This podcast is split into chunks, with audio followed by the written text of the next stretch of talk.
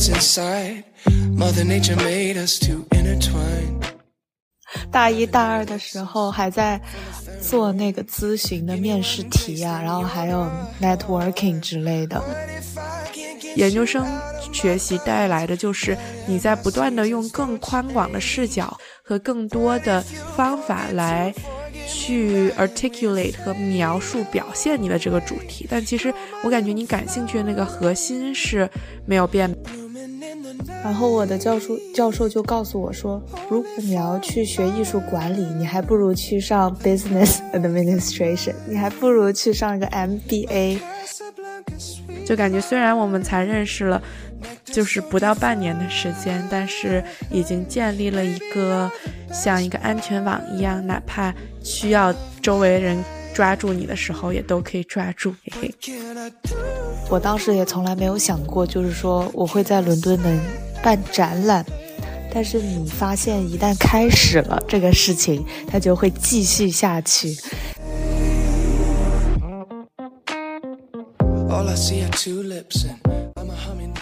大家好，欢迎收听 Bubble Wrap 泡泡纸，我是佳怡，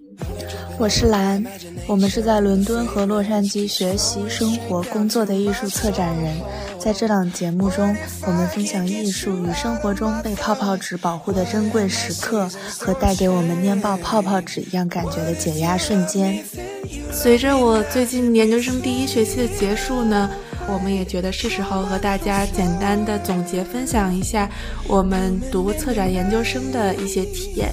而且也是因为最近快年末了嘛，我和我朋友聊天的时候就会经常开始聊到去年一年都干了什么呀，然后我就突然会回忆起我去年这个时候刚刚收到，我好像嗯。应该是这个时候刚刚收到我被黄奕策展录取的这个消息，那是前年了吧？哦，前年了！天呐，我感觉时间过得好快。去年这个时候已经开学大概两个月了。去年是我在撒粉的时候。是的，然后我也正好就是想起，可能最近大家也录取陆呃陆续都收到了一些，呃申请研究生啊，或者是学校的通知结果了吧？然后所以这一次我们就突发奇想，决定。和大家随意聊一聊我们当时的升学路程，嗯，然后也是因为最近感觉有很多小伙伴关注了我们，然后想要跟大家介绍一下我跟佳怡的背景，嗯，对的。然后这个播客我们打算主打一个随意的聊天和回顾，因为最 近的生活状态其实有一点忙碌和奔波。嗯，我现在是人在芝加哥，从伦敦。呃，飞飞来大概待个三三天吧，明天就要又回伦敦了。是的，特种特种兵行程。然后佳叶还跟我说，他待会儿要去布展。嗯，对，我最近也是在忙一个展览。如果嗯，等我这个展览再稍微准备的充分一点，等到一月份的时候，如果有机会，也可以给大家分享。然后也欢迎在洛杉矶的小伙伴们来看我们的这次展览。嗯，对，所以这次就是在这个布展的间隙，然后包括明天我也是要出去一个短途的旅行，所以就是在各种年末的忙碌的间隙来给大家分享一下，正好也主打一个总结回顾的一期吧。嗯，太好了，佳怡，如果你那个展览开了，我下一站来美国就必来洛杉矶。真的到四月，我们那个展到四月份，你到四月份之前都有机会。好的，我下一个下一站就是洛杉矶。从那我们从什么地方开始说？我觉得就是其实也应该跟大家讲一下我们两个是怎么认识的。我们两个是在本科在同一个大学都读了艺术史专业，然后其实我觉得读艺术史专业的这个是这个这件事情就是。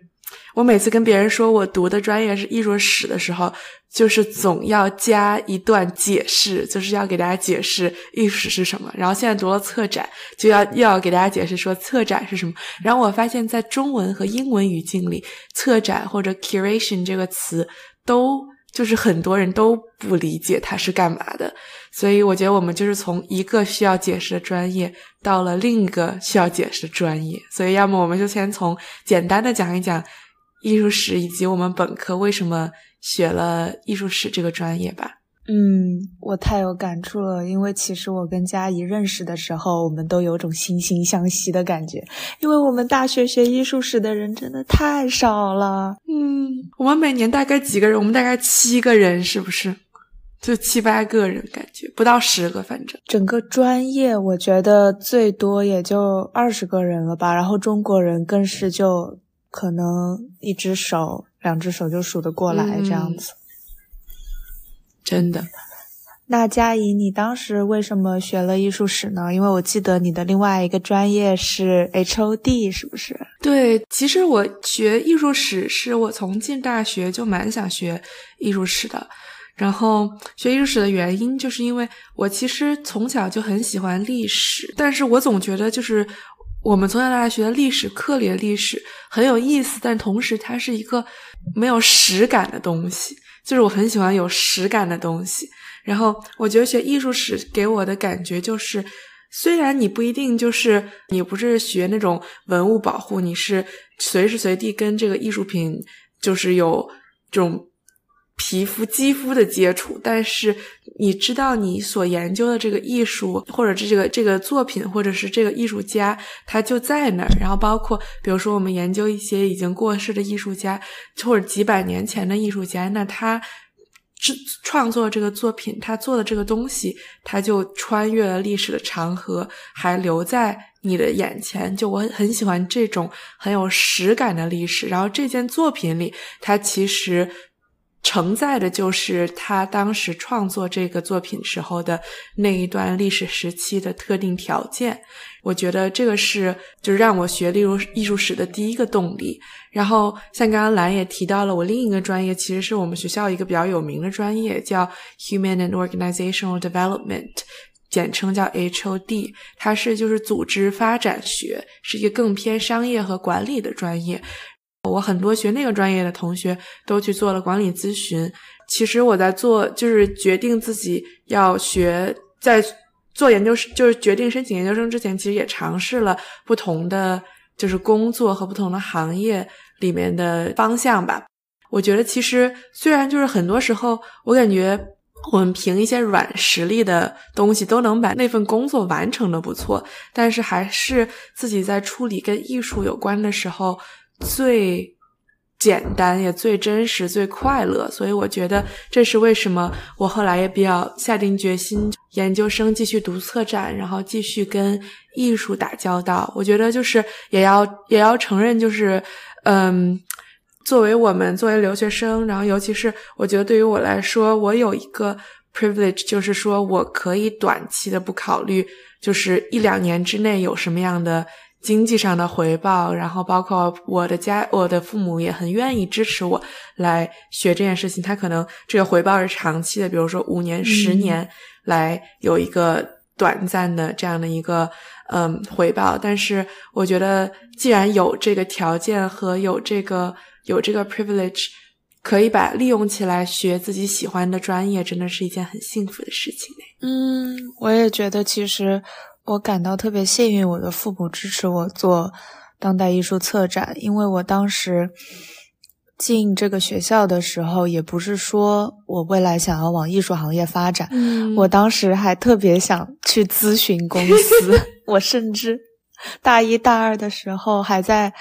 做那个咨询的面试题啊，然后还有 networking 之类的，然后学的是心理学的专业嘛。决定以后大大学毕业就去咨询公司找工作了，然后那段时间其实我感觉，呃，生活压力有点大，然后觉得自己过得不开心。然后大一的暑假，我去伦敦报了一个那种时装设计课，是在圣马丁的一个夏季的暑呃那种暑期课暑假短期课程。嗯，然后我当时是。突发奇想，想要去做一点我喜欢的事情，然后感觉自自己一直对服装设计感兴趣，但没想到其实上了那节课之后，真正让我呃燃起兴趣和热情的是艺术，因为当时我们这个课的老师为了让我们去学习灵感，去收集灵感，然后呢去。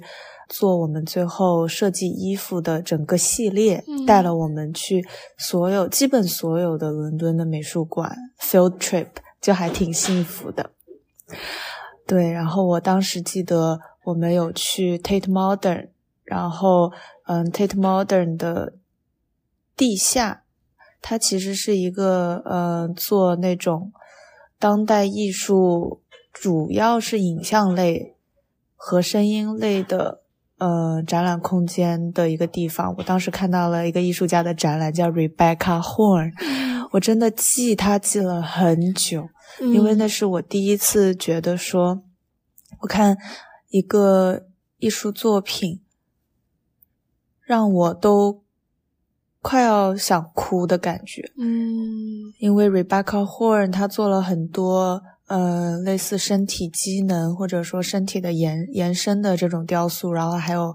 呃表演嘛，嗯，行为艺术表演。然后当时呃，我也对这个艺术家的呃心理状态有一点了解，就他可能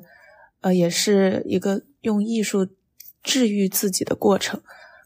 我当时。也是在学心理学的时候，觉得我学心理学的初衷跟学完心理学几节课的感觉有一点矛盾，因为心理学给我还是太偏理科了，太偏就是分析，然后我们要去学。一些心理疾病的那种发病的症状啊，然后呢，拿着一个厚厚的 DSM 的五的那种书来去研究一个人到底有没有得这个病，我觉得就太理性了，就可能不是我所理想的那种心理咨询的状态。然后呢，当时也对那种艺术心理治疗有了一点初级的认知吧。对。然后就整个对艺术产生了非常浓厚的兴趣，然后暑假之后大二开学就修了艺术史这个课程。嗯，我还记得我第一次见到蓝是我们一起去一个 gallery hop，当时你还是想说要做就是 art therapy 那种感觉的东西。是的，不过现在这个疗愈也是我想要做的事情，不过。我是因为后面上了黄奕的这个策展课、策展研究生之后，才发现其实策展讨论的内容，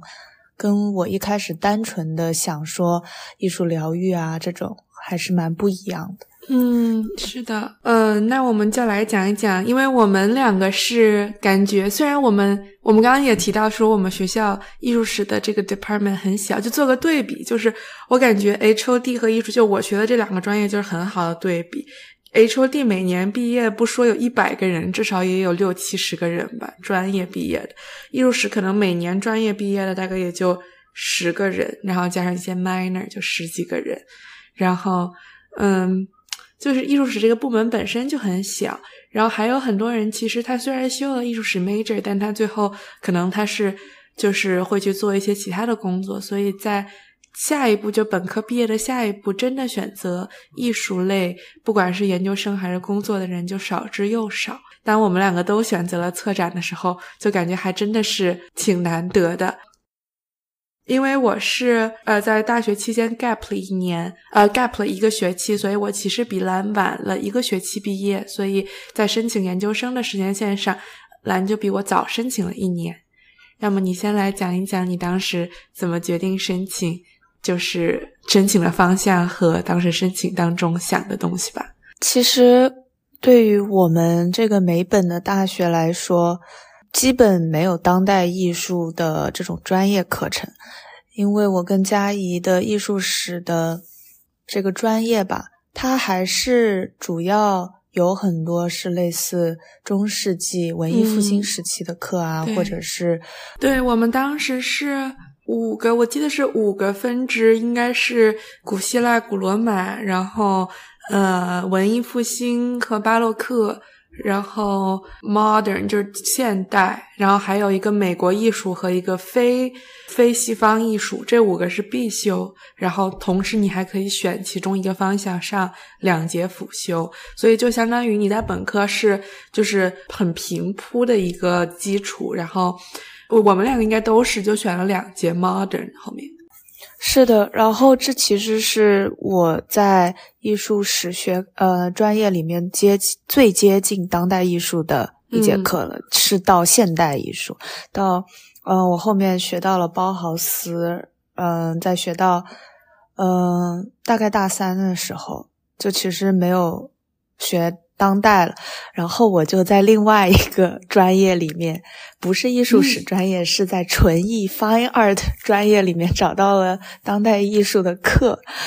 ，which 就很神奇，因为我们学校的类似纯艺专业，对很多当时上大学的人来说，其实是一个赚分，就是拉绩点的一节课，嗯，就是 Easy A 嘛，然后就很多人会去上艺术课。但是我去上了那节课之后，真的给我有一种启蒙的感觉。然后我还很喜欢我们当时的老师，他会给我们读很多，嗯，类似 eFlux 就这种网站的文章。然后这也是我第一次就是有了解到当代 艺术的一些学术类的了解吧。然后我就真的非常喜欢，就去去搜索了一下，嗯，大概当时。如果做就是策展，能有多少呃申请的方向吧？因为我觉得我还是想要去读一个研究生的文凭的，因为大学本科不是艺术专业学校的话，嗯，我还是蛮想去多认识一些艺术家，然后呢，在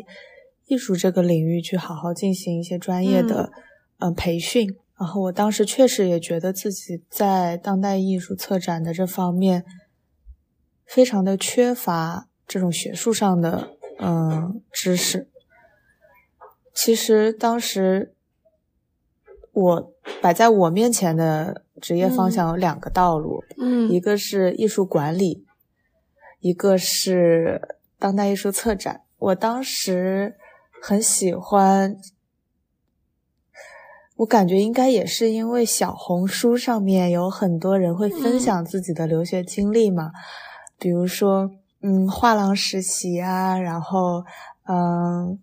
在美术馆工作经验啊，然后上，比如说。会有看到小姐姐分享在哥伦比亚上夜馆是什么体验啊？其实就是有一种理想的生活，嗯，视觉化的那种，在小红书上给你呈现，就觉得天呐，我真的好想去，嗯，过他们那样的生活。不过那个时候也是我就是去美化了 这两个职业在网络上的那种生活的感觉，还是得主打一个自己就问自己，你到底想要什么。然后我当时其实就申请了这两个 track，一个是艺术管理，一个是策展，一共也就没有申请几个学校，大概五个学校。嗯，呃，是哥大和纽大的艺术管理，然后南加州大学的当代艺术策展，皇家艺术学院的当代艺术策展。哎，就这四个，最后就是都有 offer。然后我当时就特别特别纠结，我该去哪儿？然后我就去问我的，嗯，纯艺的老师，他是一个艺术家。然后我就问他，嗯，我想要就是策展，嗯，未来，然后呢，可能想要在画廊或者美术馆工作，我该去哪一个呃研究生的项目呢？我那个老师他就问我说。你是想要去做那种很学术的策展，还是说还是偏实践多一点，或者说是偏画廊工作多一点？我其实是很想两者结合的，因为我觉得太学术的话，它可能不能深入到这个艺术生态的，就是真正有效能够去发生一些什么的，嗯，这种管理层面，对，就还是。需要去帮助艺术家进行一些市场的这样子的，嗯，发展哦，我觉得才能就是对艺术家有个有效的帮助。但是如果你说没有全商业、没有学术的话，也不行。嗯，然后然后我的教授教授就告诉我说，如果你要去学艺术管理，你还不如去上 business administration，你还不如去上一个 MBA。然后呢，他当时跟我说的一句话，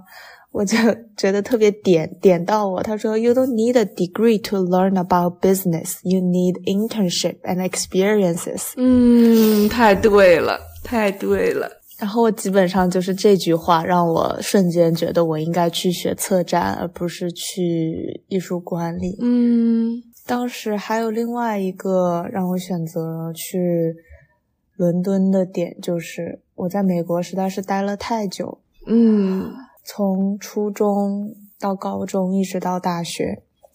嗯。我当时真的就特别想离开美国，然后去体验新的生活，因为我觉得如果不是去伦敦上学，我可能一辈子都没有机会去欧洲了。嗯，就一直在美国的这个生态圈里面。然后我是真的想要去体验一下，就是欧洲的生活，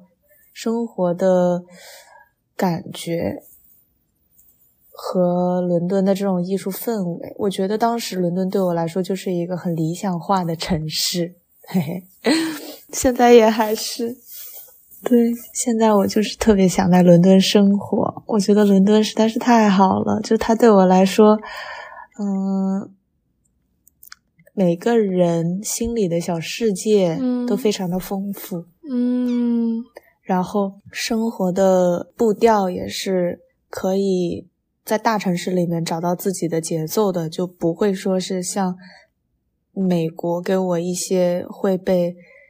别人推着往前走的感觉，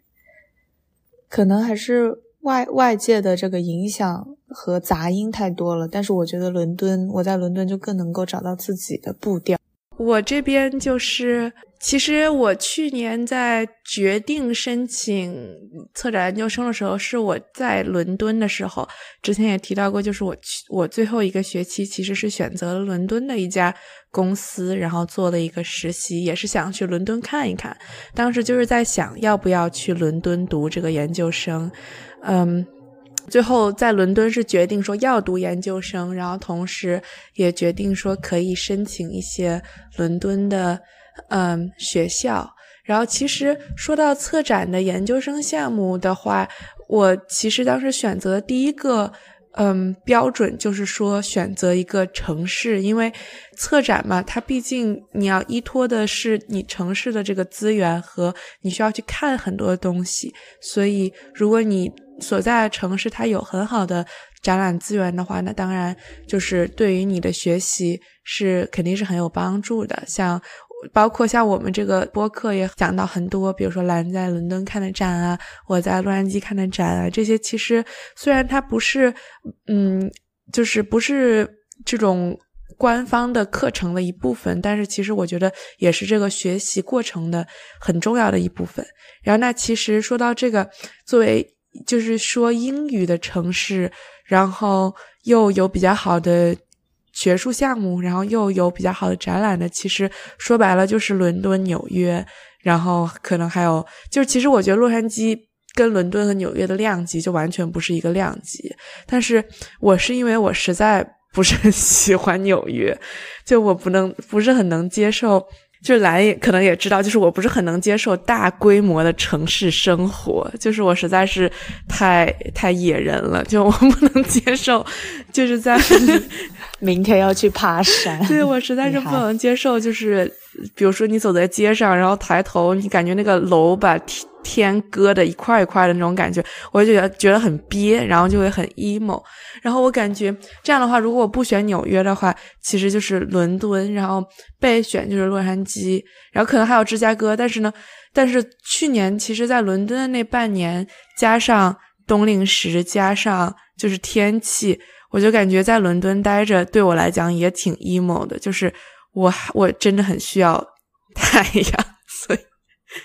就是很需要阳光，很需要这种。就是我的生活，其实一部分是这种文化生活，感觉就是还有另外一部分对我很重要的就是户外。所以最后选，最后所以最后申请的时候，我是也是申请了四所学校，嗯，是和兰一样申请了黄奕，然后申请了南加大，然后申请了嗯伦敦的另外一所就是 Goldsmith，因为当时申请 Goldsmith 是因为，嗯，一个是它是英国少有的两年制的研究生项目。然后，另外就是我当时很多同事都是在 Goldsmith Goldsmith 不同的专业毕业的，然后他们就说 Goldsmith 的学术氛围就是相对来讲更更 liberal，然后更更相对来讲更自由派，然后更激进一点，然后这也是我比较喜欢的。然后另外一个申请学校是。在纽约州的 Bard 也是一个很小很小的艺术学校，当时真的很喜欢那个学校。然后它离纽约就是坐火车一个小时，所以我觉得是一个我可接受的我和纽约的一个社交距离。就是我插播一下，我觉得 Bard 真的太牛了，所有就是对当代艺术策展感兴趣的人一定要去。搜一下这个学校，虽然它太村了，但是你会发现，类似像威尼斯双年展的策展人都是这个学校毕业的。对，而且 Bar 真的就是，就是我现在就是因为也不认识在 Bar 真正学策展的人，但是我感觉 Bar 就是他每一个，我当时就是了，就是当时在了解这个学校的时候，去跟他们其中一个学生 network 一下，就感觉他们每个人做的东西都。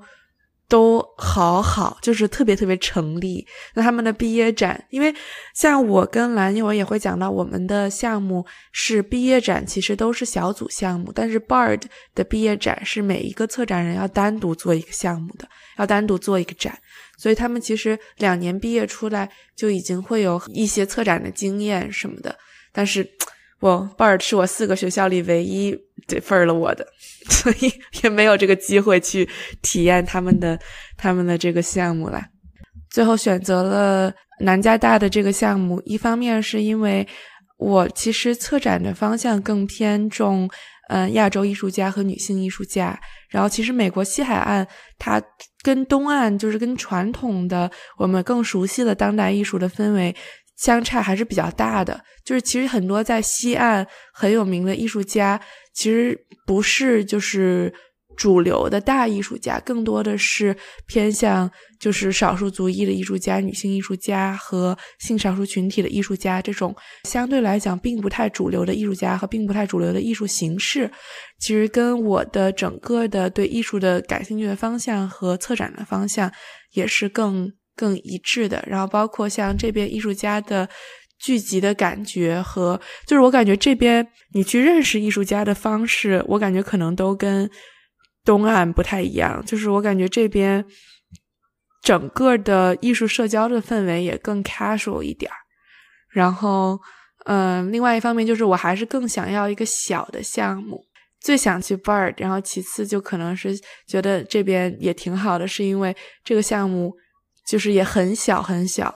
我们研究生就只有八个人。然后根据我本科的经验，就是我感觉在我的两个专业里，我读艺术史的感感受就比我读 HOD 要好很多。是因为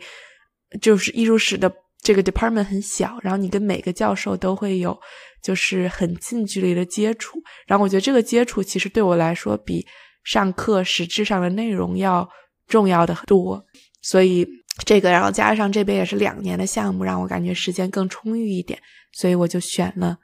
南加大的这个项目。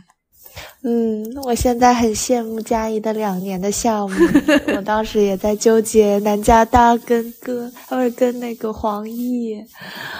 啊，最后其实，在城市里面选择了伦敦。嗯，南南加大那个教授，然后嘿嘿，还不错，我也觉得我自己特别适合伦敦。不过，我现现在的感慨就是，一年制的项目实在是太短了。嗯，然后在这里插播一下，我和佳也可以跟大家简单介绍一下申请这些研究生项目需要的材料。嗯，当时的黄奕的当代艺术策展项目申请的材料是写一篇你去过的 exhibition review 展评，大概是五百字左右。然后我当时就写了一篇纽约呃 New Museum 有一个呃关于黑人艺术家的展览叫 Grief and Grievance。嗯，当时我选择这个 exhibition review 也是因为它跟嗯疗愈有一点关系，它其实是一个疗愈一段历史记忆的这种展览。然后后面我我们还需要交一份四页的 exhibition proposal，嗯。然后呢，你需要写呃你的主题，然后呢你的嗯 curatorial statement 就是你的策展性展览的策展性，然后你要选艺术家，然后呢你还要选场地，所以其实是一份就是比较嗯 practical 的这样子的。展览的企划案类似的，然后还要放嗯图片，嗯，然后我当时走的也是呃艺术疗愈路线，嗯，我觉得就是黄奕的这个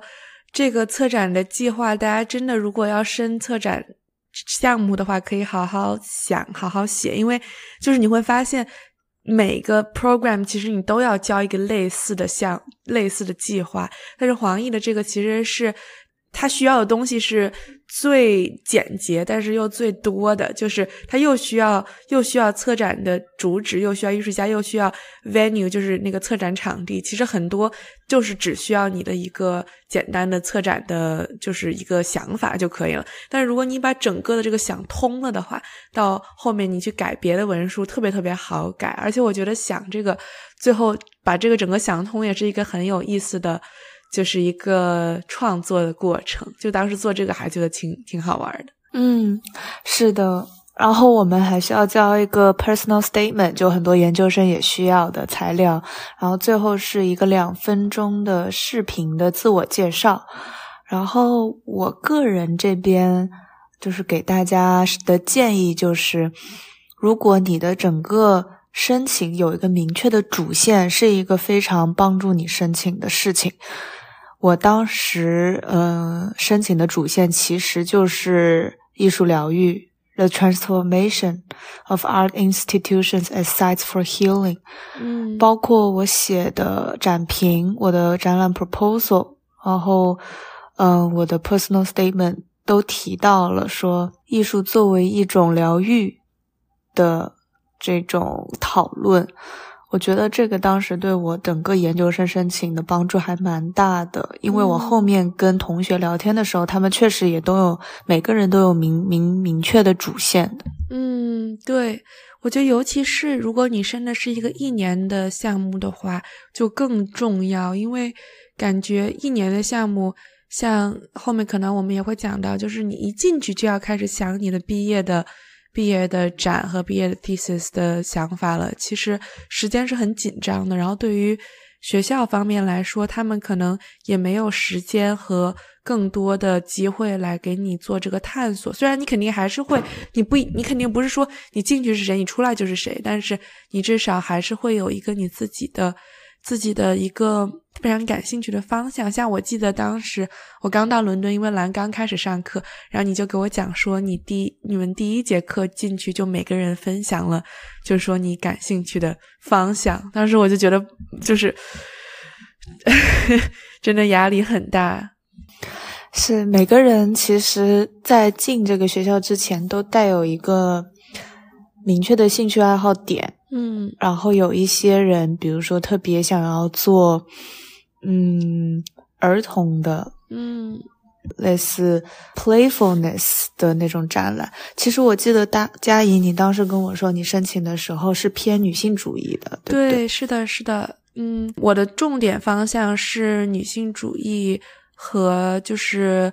亚洲艺术家，尤其是中国艺术家在国际。国际范围内的展览和在国际范围内的呈现吧，应该说，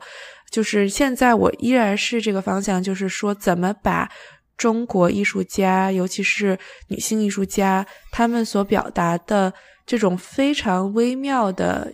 和文化交织的这种点，怎么能够跨文化的去展现出来？然后当时我的申请的方向也是跟这个相关的，然后我的策展计划其实也是就是以这个主题来做的。然后我这个策展计划是跟我本科的一个呃 independent study 的一个研究从那儿开始的，然后一直到现在，其实我对这个主题还是很感兴趣。然后我觉得研究生学习带来的就是你在不断的用更宽广的视角和不同的。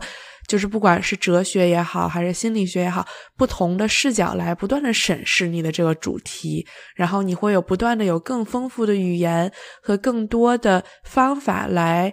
去 articulate 和描述表现你的这个主题，但其实我感觉你感兴趣的那个核心是没有变的，只不过你可能更知道说你怎么样去把这个故事讲得更好，怎么样去嗯让更多的观众能够对你想表达这个点能够感兴趣，能够 get 到。然后这个是我当时的策展计划。我很同意蓝刚刚讲的，就是说你有一个整个的策展主线，因为就是对于我来说。我刚刚讲的策展主线也体现在了我自己的 personal statement 里面，然后这个也是，其实南加大不用，就是我们这个项目不需要你讲太多，就没有很多的材料，就是一个很很简单的一个 personal statement 和一个补充文书，然后那个补充文书其实就是你可以交一个你策展计划，然后你还可以交一个你的其他的 writing sample，就比如说你本科写过的 paper 啊，或者是什么这种东西。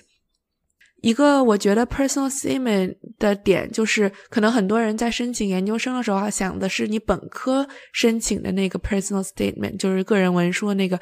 其实我感觉就不太契合，因为研究生的 personal statement 更像是我们找工作时候用的那种 cover letter，嗯，就是你要讲说你自己感兴趣的点是什么，很明确的，甚至你不需要有就是很花哨的，就不要有，不是甚至不需要，就是不要有很花哨的语言，就是很平白的。我本科的 personal statement 特别花哨，对，就是研究生就是要很平白的讲你自己。你做过什么事情？然后你为什么对这个学校感兴趣？这个学校有哪些教授是你觉得能对你未来有帮助的教授？他们的研究方向跟你的研究方向有什么契合的点？然后这个学校的课程为什么对于你未来的发展有很好的帮助？像我的话，后面我也会讲到，我这学期就是上的一节课的教授是。美国整个研究当代艺术，包括当代艺术展览、女性艺术家这个方向都很有名的学者，然后他其实就是能够给你带来很多。学术上的挑战，但同时让能让你学到很多很多东西。所以其实，然后包括像我喜我喜欢研究亚洲艺术家，我们学校的就是这个策展项目的整个的负责人，他其实本身也是一个嗯华裔美国人，然后他自己的研究方向也是跟亚洲当代艺术相关的。像我跟兰其实都在进学校之前跟他打过 FaceTime，然后这是一个很可爱的一个女生，然后她现在也是我在。在做这个展览，也是在跟他一起做这个我目前在做布展的这个展览的一些工作。所以，其实我觉得，就是你在写 cover letter 的这个过程当中，你也可以有机会去审视一下，就是这个项目是不是真的适合你。如果你觉得你完全找不到任何能够写 cover letter 的点的话，可能也就说明这个项目跟你的契合度就是不是很高。如果你在这里待一年或者两年的话，你可能也不一定会学到很多的东西。嗯，是的，其实这也是一个你也看看这个项目合不合适你的一个过程。因为我当时在写黄奕的 personal statement 的时候，特别让我感兴趣的就是他这个项目介绍里面说有 practical 和 theory 结合的点。嗯。然后我这个人就是真的很想去上手体验一下，从布展到策展，或者说在策展过程中跟艺术家所有的交流和这个展览是怎么搭建起来。我对这一个部分特别感兴趣，因为其实我们整个大学都在做理论上的研究。嗯，啊，不过最后也证实了这个黄奕的他的 practical 的部分真的让人特别头大。嗯，待会儿我们就进入这个。聊毕业展的过程的时候，和大家娓娓道来我的辛酸路程。最后就是在讲申请这个 package 的最后，我就是想说，我这两天就刚刚过去那个周末，我有个朋友来洛杉矶找我玩，然后我上次见他就是去年差不多同一时间，我在去纽约看展，然后去找他玩，他就是见证了我在写文书写到最。崩溃的时候的状态，然后他前两天就跟我讲说，他觉得我现在的状态比他去年见到我的时候就是好了很多，然后皮肤状态也很好，然后感觉精神状态也很好，所以就想告诉大家，就是你在写文书的时候，如果有正在申请的朋友在听我们这期播客的话，就是要坚持住，因为你其实就是要把自己。逼过这个点，甚至到现在我都觉得，就是你整个的这个写作的过程，就是你要不断的逼自己，你把自己逼过了这个点，其实你的 progress 就这样慢慢的就发生了。嗯，然后我还想跟大家说，就一定不要害怕去。寻找帮助，我跟嘉怡其实都没有找机构来帮我们做这个申请。对，其实我觉得我们当时的申请美国大学的经历已经帮助我们很多了，大概知道其实不需要 机构，然后多找一点大学里的教授，给你看你写的 proposal。我记得我当时在大学，真的就是过着两点一线，每一天。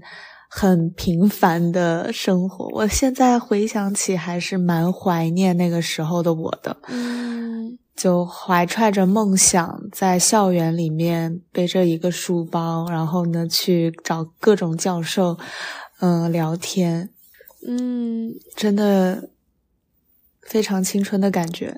是的，是的。如果你有关系很好的教授，我也是从教授那儿得到了很多帮助，因为他们不光帮你写推荐信，你也可以让他们帮你看你的文书和你的这个整个的 package。因为很多教授他们除了教课之外，他们也会负责一部分学校，尤其是如果你的学校有。研究生项目的话，他们也会负责研究生项目的一些录取的工作，因为大多数研究生项目是教授直接来读你的 application，他不会再像本科一样有一个专门的这个负责申请录取的这个部门，所以他们就知道大学研究生项目是需要什么样的人的，所以他们会给你很直接的帮助。然后另外一方面，我觉得就是，嗯，可以找一些朋友帮你来读这个文书，就是如果是。他母语是就是英语母语者的朋友当然很好，他们可以帮你看你的就是整个的英英语的这个流畅度和你的内容。就哪怕不是英语母语者的朋友，我觉得就是你让一个第三人来看你的文书，他其实是能够很容易能看出来你的逻辑是不是通顺，和你讲的东西是不是就是真的是你自己想要表达的这个东西。我真的很幸运，我的朋友对我都很有耐心，我的文书都改就十四五稿，然后每一稿都有人给我看，就是真的真的真的很就是非常感谢我这位的周围的朋友。对，兰就是看了我各种各样的，还有我的很多废稿，我就写了都没有用的废稿，你也都看过。哎，但是。我真的很喜欢看 我的朋友写的各种的东西，就我会看得津津有味。对，就是大家要要有这个 mindset，就是你的朋友真的都很喜欢看，就是我也是。如果谁让我看他的文书，我真的很喜欢看，就不要觉得就是不要怕麻烦别人。那要么我们下面就切换一下，来简单讲一讲我们两个的这个项目的内容吧。嗯。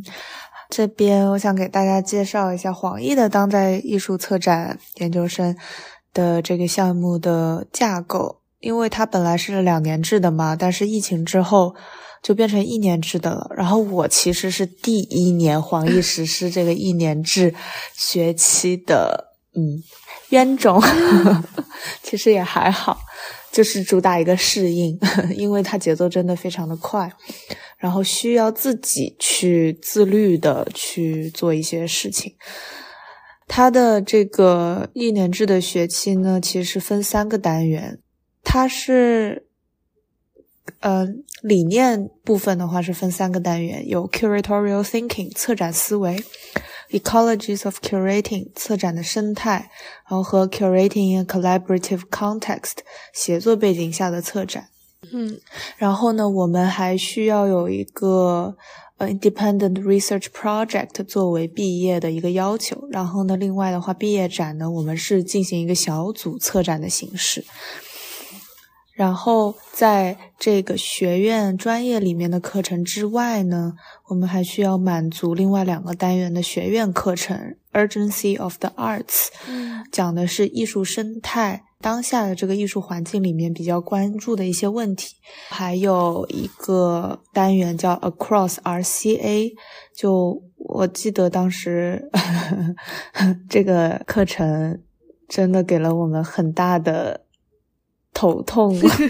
因为它是呃黄奕的一个实验性课程，我不知道就是明年还会不会有这个了，因为很多同学就就是去反对，就是说这个课程其实设计的不是很好，他把整个黄奕的这个学院都被打乱了，然后根据我们选择的四个主题在进行分组，一个组可能是四到五个人。然后这四个主题是 caring society, justice, digital，然后还有一个跟那个环境保护相关，就 environment 相关的这四个主题。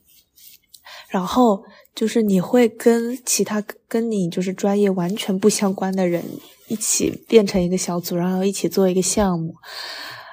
然后我觉得这真的是完全靠运气，就你可能会。被分到类似 painting 或者 sculpture，然后如果你是策展的话，那 great，就是你们可以一起办个展览，对吧？然后，但是我当时被分配到了服装设计，然后还有呃 photography，然后还有另外一个男生他是做 design，应该对做 design，他们人都特别特别好，只不过就是我们的研究方向实在是太不一样。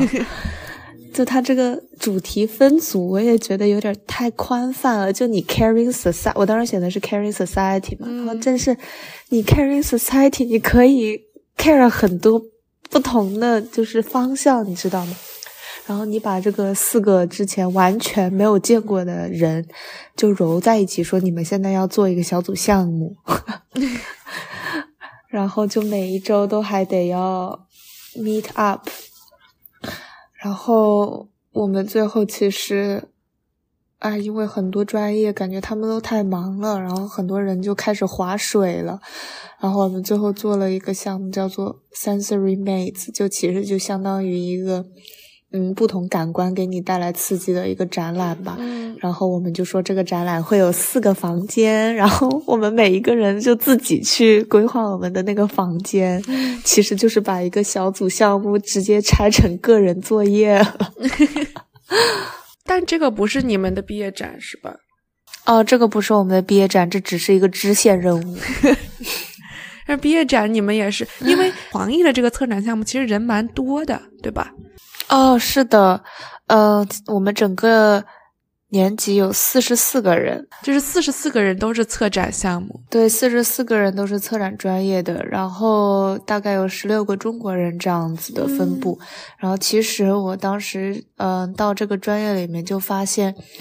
不是所有人就是大学刚毕业的，很多都是。嗯，可能工作了一段时间的，所以可能是一半的学生和一半已经有工作经验的同学。嗯，我觉得这整个 cohort 的这个呃 diversity 还是蛮不错的。嗯，然后我觉得黄奕的嗯课程设计呢，就是呃会有不同的在伦敦美术馆工作的人过来跟你做讲座。嗯。一开始先去给你介绍这整个策展的生态，策展是什么，就是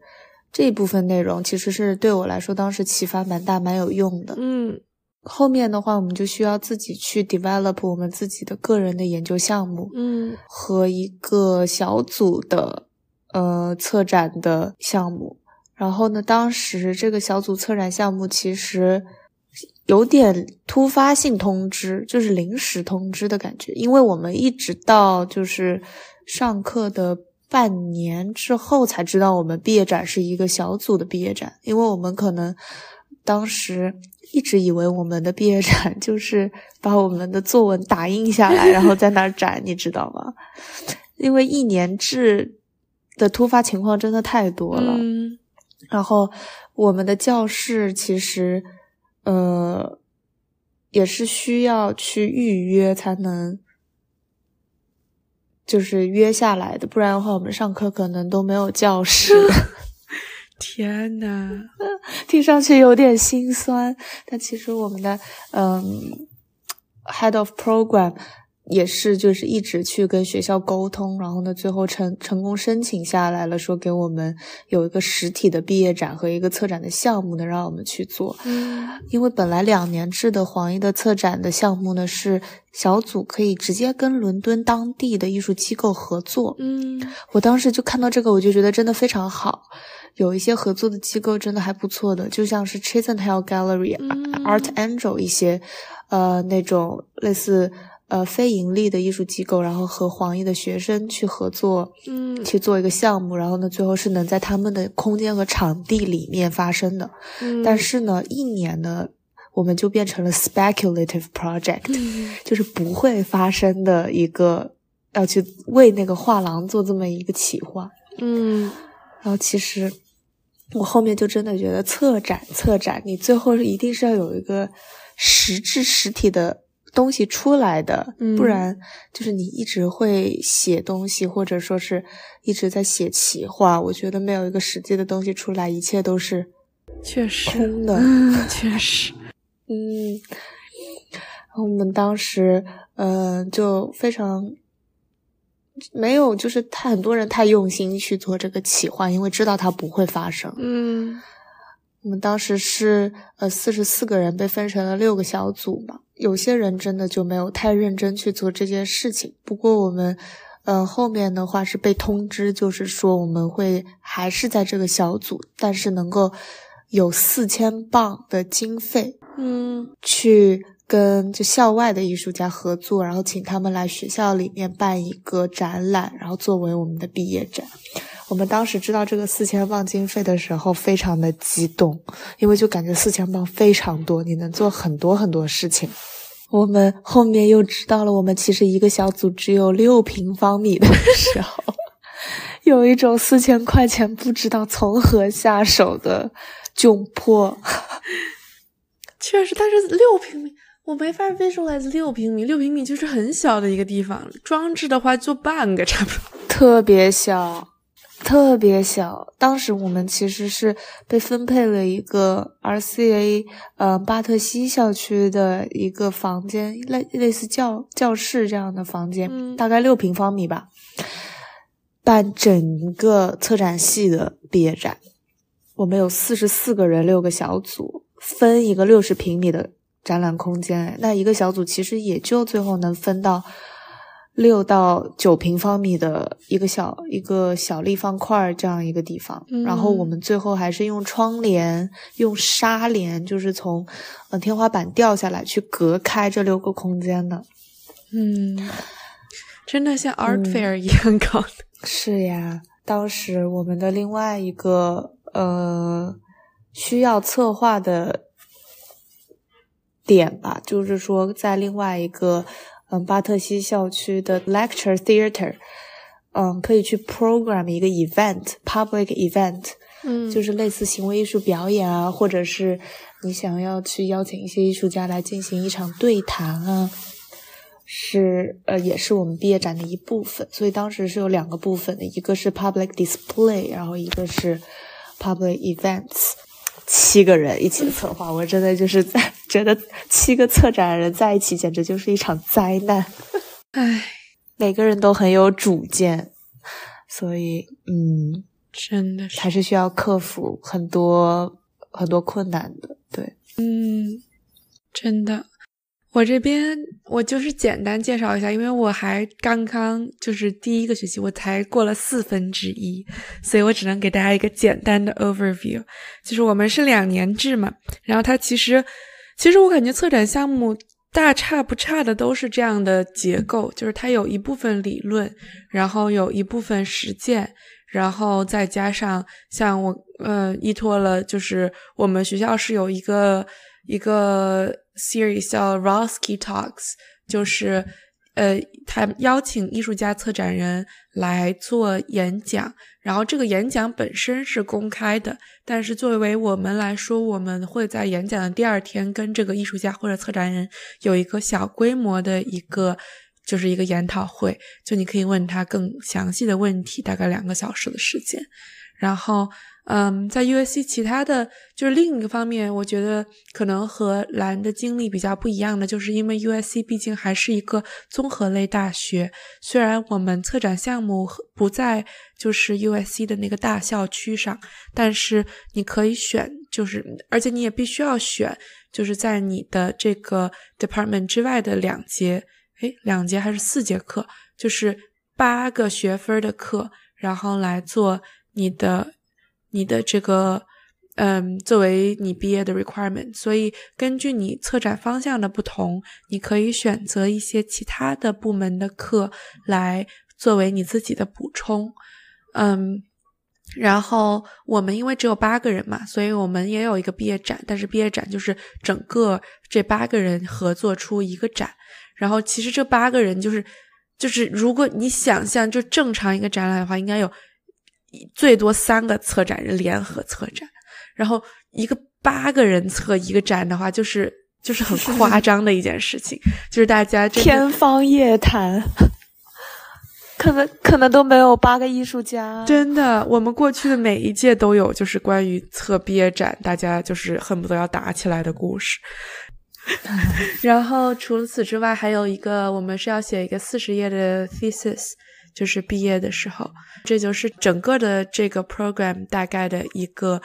嗯结构。然后我们是有两年的时间，所以从春季学期，从就是明年这个学期开始，就开始要筹备这个毕业展。然后我们的毕业展是在明年大概这个时候，就是十一月、十二月的这个时候，用一年的时间做这个展。然后最后一个学期，大家还要一起合作做一个这个展的 catalog。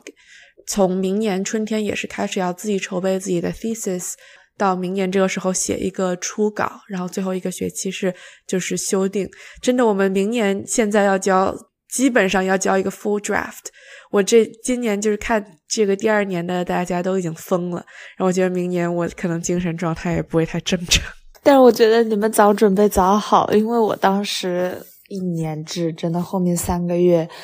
每一天。都过得非常的 intense，然后在 WhatsApp 上面，然后每一天都是大概二十多条、三十多条消息这样子，真的，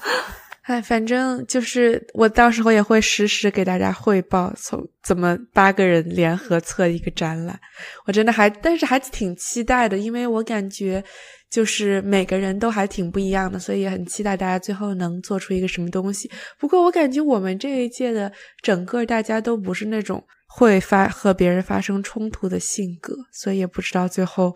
会什么样。然后，因为这期在准备这期播客的时候，我们也想向大家征集一些就是大家好奇的我们读这个 program 的问题啊，然后包括对策展的问题。我们最后就简单的有四个小问题，然后我们两个来分别的快速回答一下吧。好嘞，第一个问题就是说这个项目，我可能这个问题我们刚刚也已经 cover 了一点了，就是说这个项目和你读之前想象中最大的不同是什么？嗯，佳怡你先来。嗯。这个项目给我的感觉，一个是我们和我们学 Fine Arts 的 MFA 的关系很紧密，就是我当时觉得我们进来，虽然知道就是 USC Roski 这个学校下面有有。三个 MA，然后就是 Design 跟我们关系就是没有那么紧密，但是就是 Fine Arts 和 Curation，我以为是就两个不同的项目，但实际上我们一起要上很多的课，然后嗯，他们也是我呃，就是这个 Fine Arts 的这个研究生项目也是八个人，所以其实今年我们我们的其中一个期末项目就是我们一对一的和一个 Fine Arts 的学生一起。呃，合作的做了一个策展项目，然后把我们的兴趣和他们的兴趣结合起来，然后加上大家最后写。最后的 paper 的时候就一起 struggle，所以就是感觉大家关系都很紧密。他们也给了我很多不同的灵感，因为每个人他们在做的艺术的方向也不一样。然后我包括我觉得一直以来我就觉得艺术家想问题的方式和策展人想问题的方式是不一样的。哪怕我们学的是同一个哲学理论，学的是同一段艺术史，可能他们想到的东西和我们想到的东西就完全不一样。所以给了我很多很多的灵感。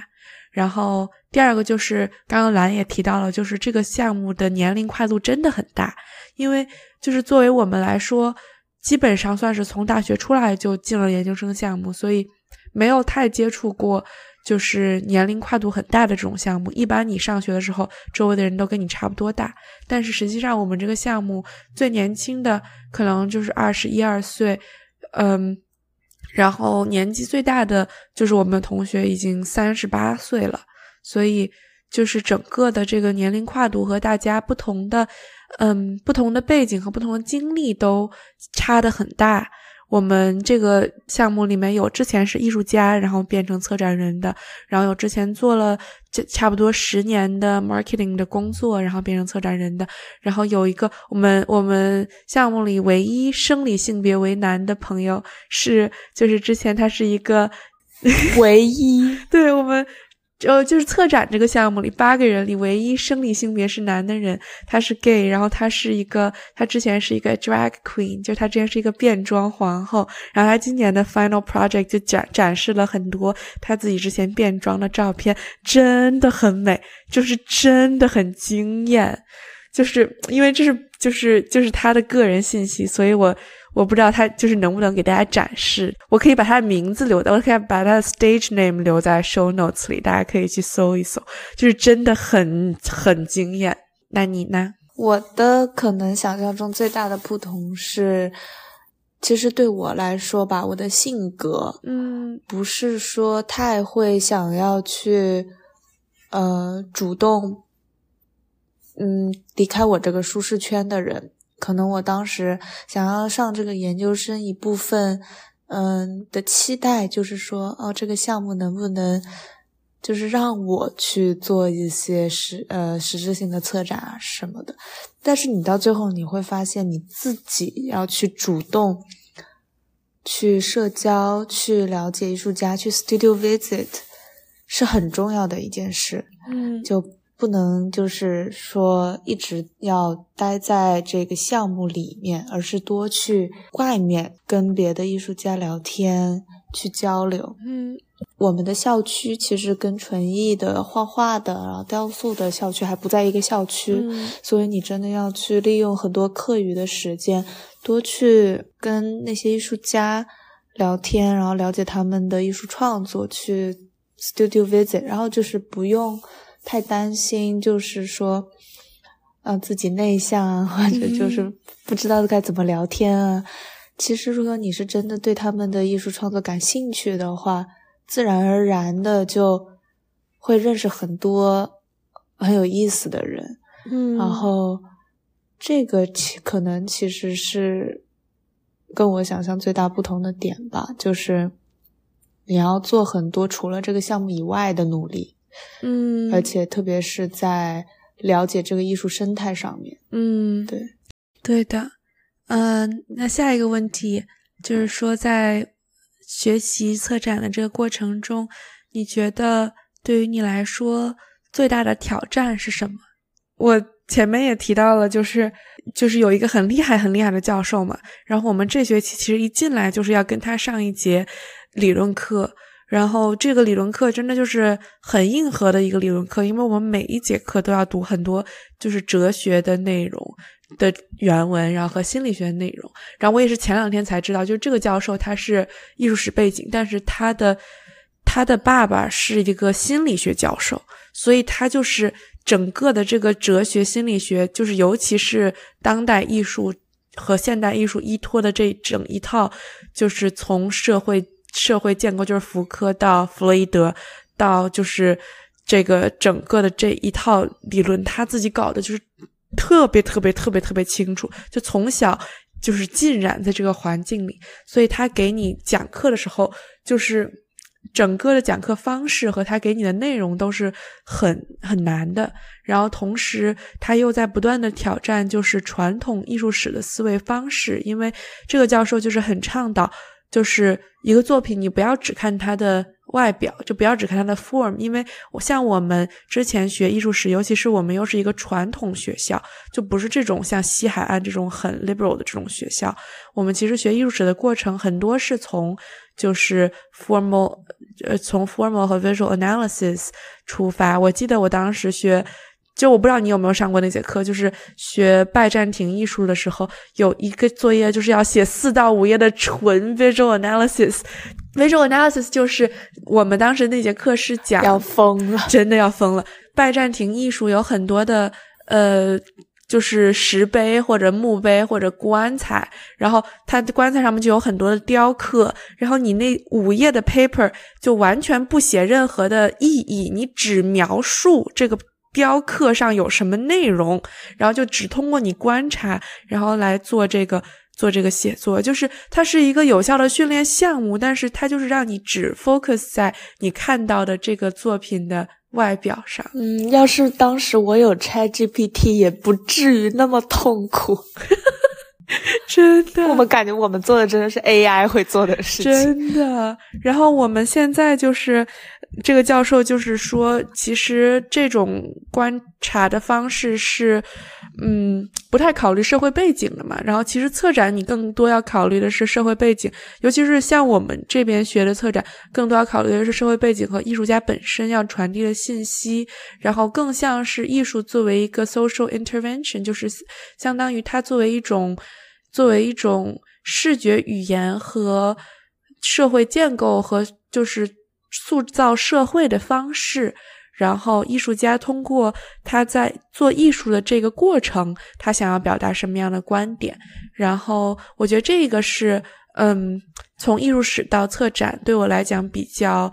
有挑战的一个思维上的转变方式，然后另外一个就是，我们真的是必须对一切保持批判，保持怀疑，就是要要要批判一切东西。然后在这个批判的过程中，一开始我有点不习惯，就是因为感觉你在批判一个东西的时候，嗯，一开始你就会觉得自己从它当中学不到什么，然后你就不知道，就是你一般一边批判一边在学什么。这是我第一个月的时候，其实不知道自己。在做什么和学什么的一个很大的挑战，然后，但是慢慢的，我就会发现，你其实，在抱着一个批判的态度去看一切的理论和一切的作品的时候，你其实是能够看到，就是这个作品，包括这个理论，它所处的时代背景，它有什么样的特定性，然后，嗯，以及通过这个特定性，你能够。也不是说你从它当中一定要吸取什么好的东西，而是你能够观察到它有什么特点。嗯，我特别同意嘉怡刚刚说的这些。然后我其实遇到的很大的一个挑战，就是在哲学跟社会学，嗯这一方面其实有点欠缺。因为我后面在学当代艺术策展的时候，真的发现艺术史它虽然能够帮你。build up 你对艺术的这个了解，但是你还是需要很多哲学、文学还有社会学的这种理论背景。我真的觉得我在哲学这方面很欠缺，然后需要恶补很多很多 哲学的书。真的，我也是觉得你说的第一点，我觉得在这方面也很有很有启发，就是因为你上课读就是读了，然后。但是我觉得，就是这一学期这个理论课上完，我就是寒假的书单好长，就是要补很多很多哲学的内容。是的，那佳怡聊完最大的挑战，你觉得对于你最有帮助的课是什么呀？其实也是刚刚说的这个课，因为我感觉这个教授他厉害之处，一方面是他学术水平很高，然后另外一方面就是他很会当教授，可能就是因为他爸也是教授吧，就从小在个教授家庭里长大，所以他给你的评价就是又中肯，又不会是像有的教授一样让你觉得就是。就是他就是在挑你的刺儿，或者是他给你很多的批判，就是他给你的不管是好的评价还是坏的评价，都是很有建设性的，而且是你能拿来立即就用的评价。比如说，他会评价到很细的东西，比如说我们做一个 presentation，他会讲说你这个 presentation 的过程当中，你应该怎么去引导你的听众，你应该怎么去就是更好的帮你的听众建立一个 context，或者是你在什么什么地方口头语太多了，或者是你在什么地方评论太多，他的评论就是细到这种程度，就让你拿来立刻就能用。嗯，然后另外一方面就是根据，因为他的研究很细致，所以跟着他也认识了很多很多，尤其是洛杉矶本地、加州本地的艺术家，然后开了很多我觉得等待研究的这些引子。你还记不记得你有什么就是印象深刻的课？哦，我真的觉得理论课帮助了我很多，特别是要给策展这一个新兴学科做一些理论的。这种架构框架，我觉得是非常重要的，因为你对这个行业，艺术行业本身就是一个泡泡感和这种，嗯，聚聚光灯下的这种营造出来的一些，呃，梦幻感，是是这种感觉很重的一个行业。嗯，所以当你要去，呃，想到策展这两个词的话，你可能会想到在。大型机构或者说开幕上策展人的形象，但是你真正，嗯，这个行业真正的内容，it's not about all that。对，真的是，我策展真的，其实很多是，我觉得策展很多是 project management work，就是你有一个想法，这只是最基础、最简单的一步，你怎么把这个东西 manage 好，是，就是策展很重要的一个过程。是的，嗯，一方面是理论课，他也帮我找到了，就是说我本来不是说想要看，嗯，想要去发展艺术疗愈这个部分嘛，但是那个时候我对于这方面的类似需要讨论的问题，然后呢，学术上的发展非常的欠缺，然后理论课也，嗯，帮助我去。学习当代艺术语境下的很多社会问题，该怎么去剖析？像是，呃，类似 art and tech，或者说是 decolonization，或者说 site specificity，或者说 participation，能够 去讨论的很多事情，其实都是非常有意思的。然后。我还我也是觉得毕业展上的时候，我就是去跟一个荷兰那边的艺术家联系，然后呢，从嗯给他发邮件，一直到等他回复，一直到跟他 set up meeting，然后让他来我们毕业展去展出他的一个小的雕塑作品，然后呢，而且拟合同，跟他去 set up 整件事情，对我来说都是非常大的一个锻炼。嗯。那最后一个问题吧，就是说，你觉得到目前为止学策展，包括你做策展加在一起，你觉得最快乐或者最有成就感的事情是什么呢？其实对我来说，是我在我这个嗯研究生生涯里面认识了一个非常好的朋友，然后我跟他也一起嗯在伦敦做了一个策展小组，叫做。TRA Collective，然后我觉得在伦敦和这么一个伙伴一起去租场地，然后去找艺术家去办展，是一个能够互相扶持、互相进步，然后也不会觉得感到太孤单的事情。因为如果你一个人要去扛下。布展、撤展，然后呢，场地沟通，然后，呃，像是艺术家群展，一个群展可能有十个艺术家，然后跟每一个艺术家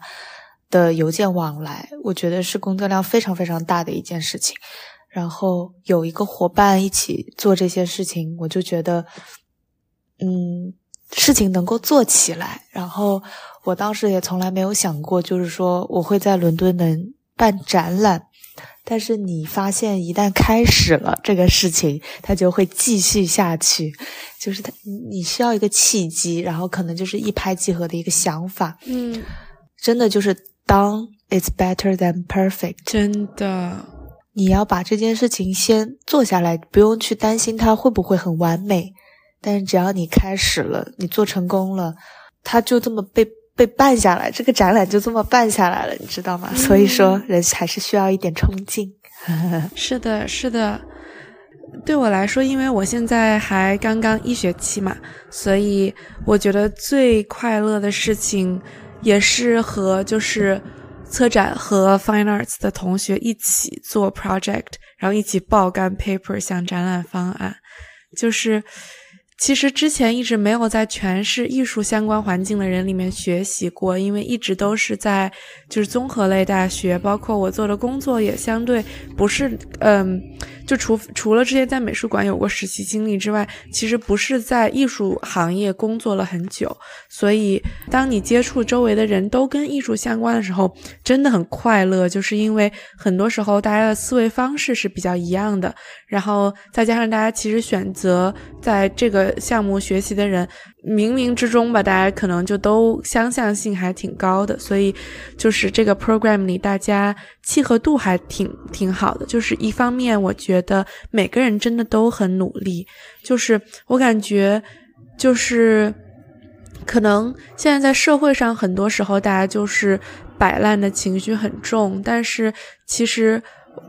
我感觉我们就是包括我和兰一直以来都还是挺。挺拼，就是挺，就是想要做一些事情的，就是不管是最后做出来的结果是什么样子，但是我们是有一些想法要做这些事情的。然后，但是可能很多时候大家现在就是感觉摆烂的风气很大，然后在暗暗暗搓搓卷各种人。但是我感觉大家在这边就是不掩饰自己想要做好这件事情的野心，然后也不掩饰自己说我要在这个。这个 M A 这个项目或者 M F A 这个项目里面，把它的功能最大化的这个决心，就是每个人都都很努力，但同时每个人又很 vulnerable。就是我感觉，嗯，像前几期节目我也有提到，就是大家经常会因为确实压力蛮大的，所以上着上着课就会哭出来。但是其实就是这个环境，我觉得蛮健康的，就是大家有这个想要哭的这个这个想法的时候。可以把它通过在大家的这个群里面，在这个组织里面把它发泄出来，这种感觉其实蛮好的。就感觉虽然我们才认识了，就是不到半年的时间，但是已经建立了一个像一个安全网一样，哪怕需要周围人抓住你的时候，也都可以抓住。嘿嘿。哦，这个生态其实真的非常好，我个人真的很喜欢艺术行业里。所有的人真的，大家真的都很好，都是天使。嗯，那么我们今天的 Bubble Wrap 就到这里啦。然后希望今天的节目让你对于我们在学什么或者在做什么这件事情也有了更多的了解。同时，我们也不知道我们的观呃听众里面有没有想读或者正在申请策展方向研究生的朋友，希望我们的分享也能够给大家提供一些参考。然后，如果大家有任何的问题，也欢迎在评论区给我们留言。然后，我们的小宇宙主页上也有一个邮箱，就是大家如果有什么问题或者想要匿名，就是不是在公开场合和我们说的话的话，那个邮箱也是长期开放给大家，可以向我们提问和留言。然后，我们也会继续和大家分享我们作为策展学生和策展人的工作日常。嗯，这一期我们可能聊的比较随意，等我们生活都回归正轨了之后，也会跟大家分享我们喜欢的艺术家和展览。如果还有什么大家想听的内容，也欢迎大家在评论区和我们互动。希望你能订阅我们、点赞、转发这期播客。你可以在小宇宙、Apple Podcast、Overcast、Spotify 听到我们的声音。那我们这期就结束啦，下期再见，拜拜拜。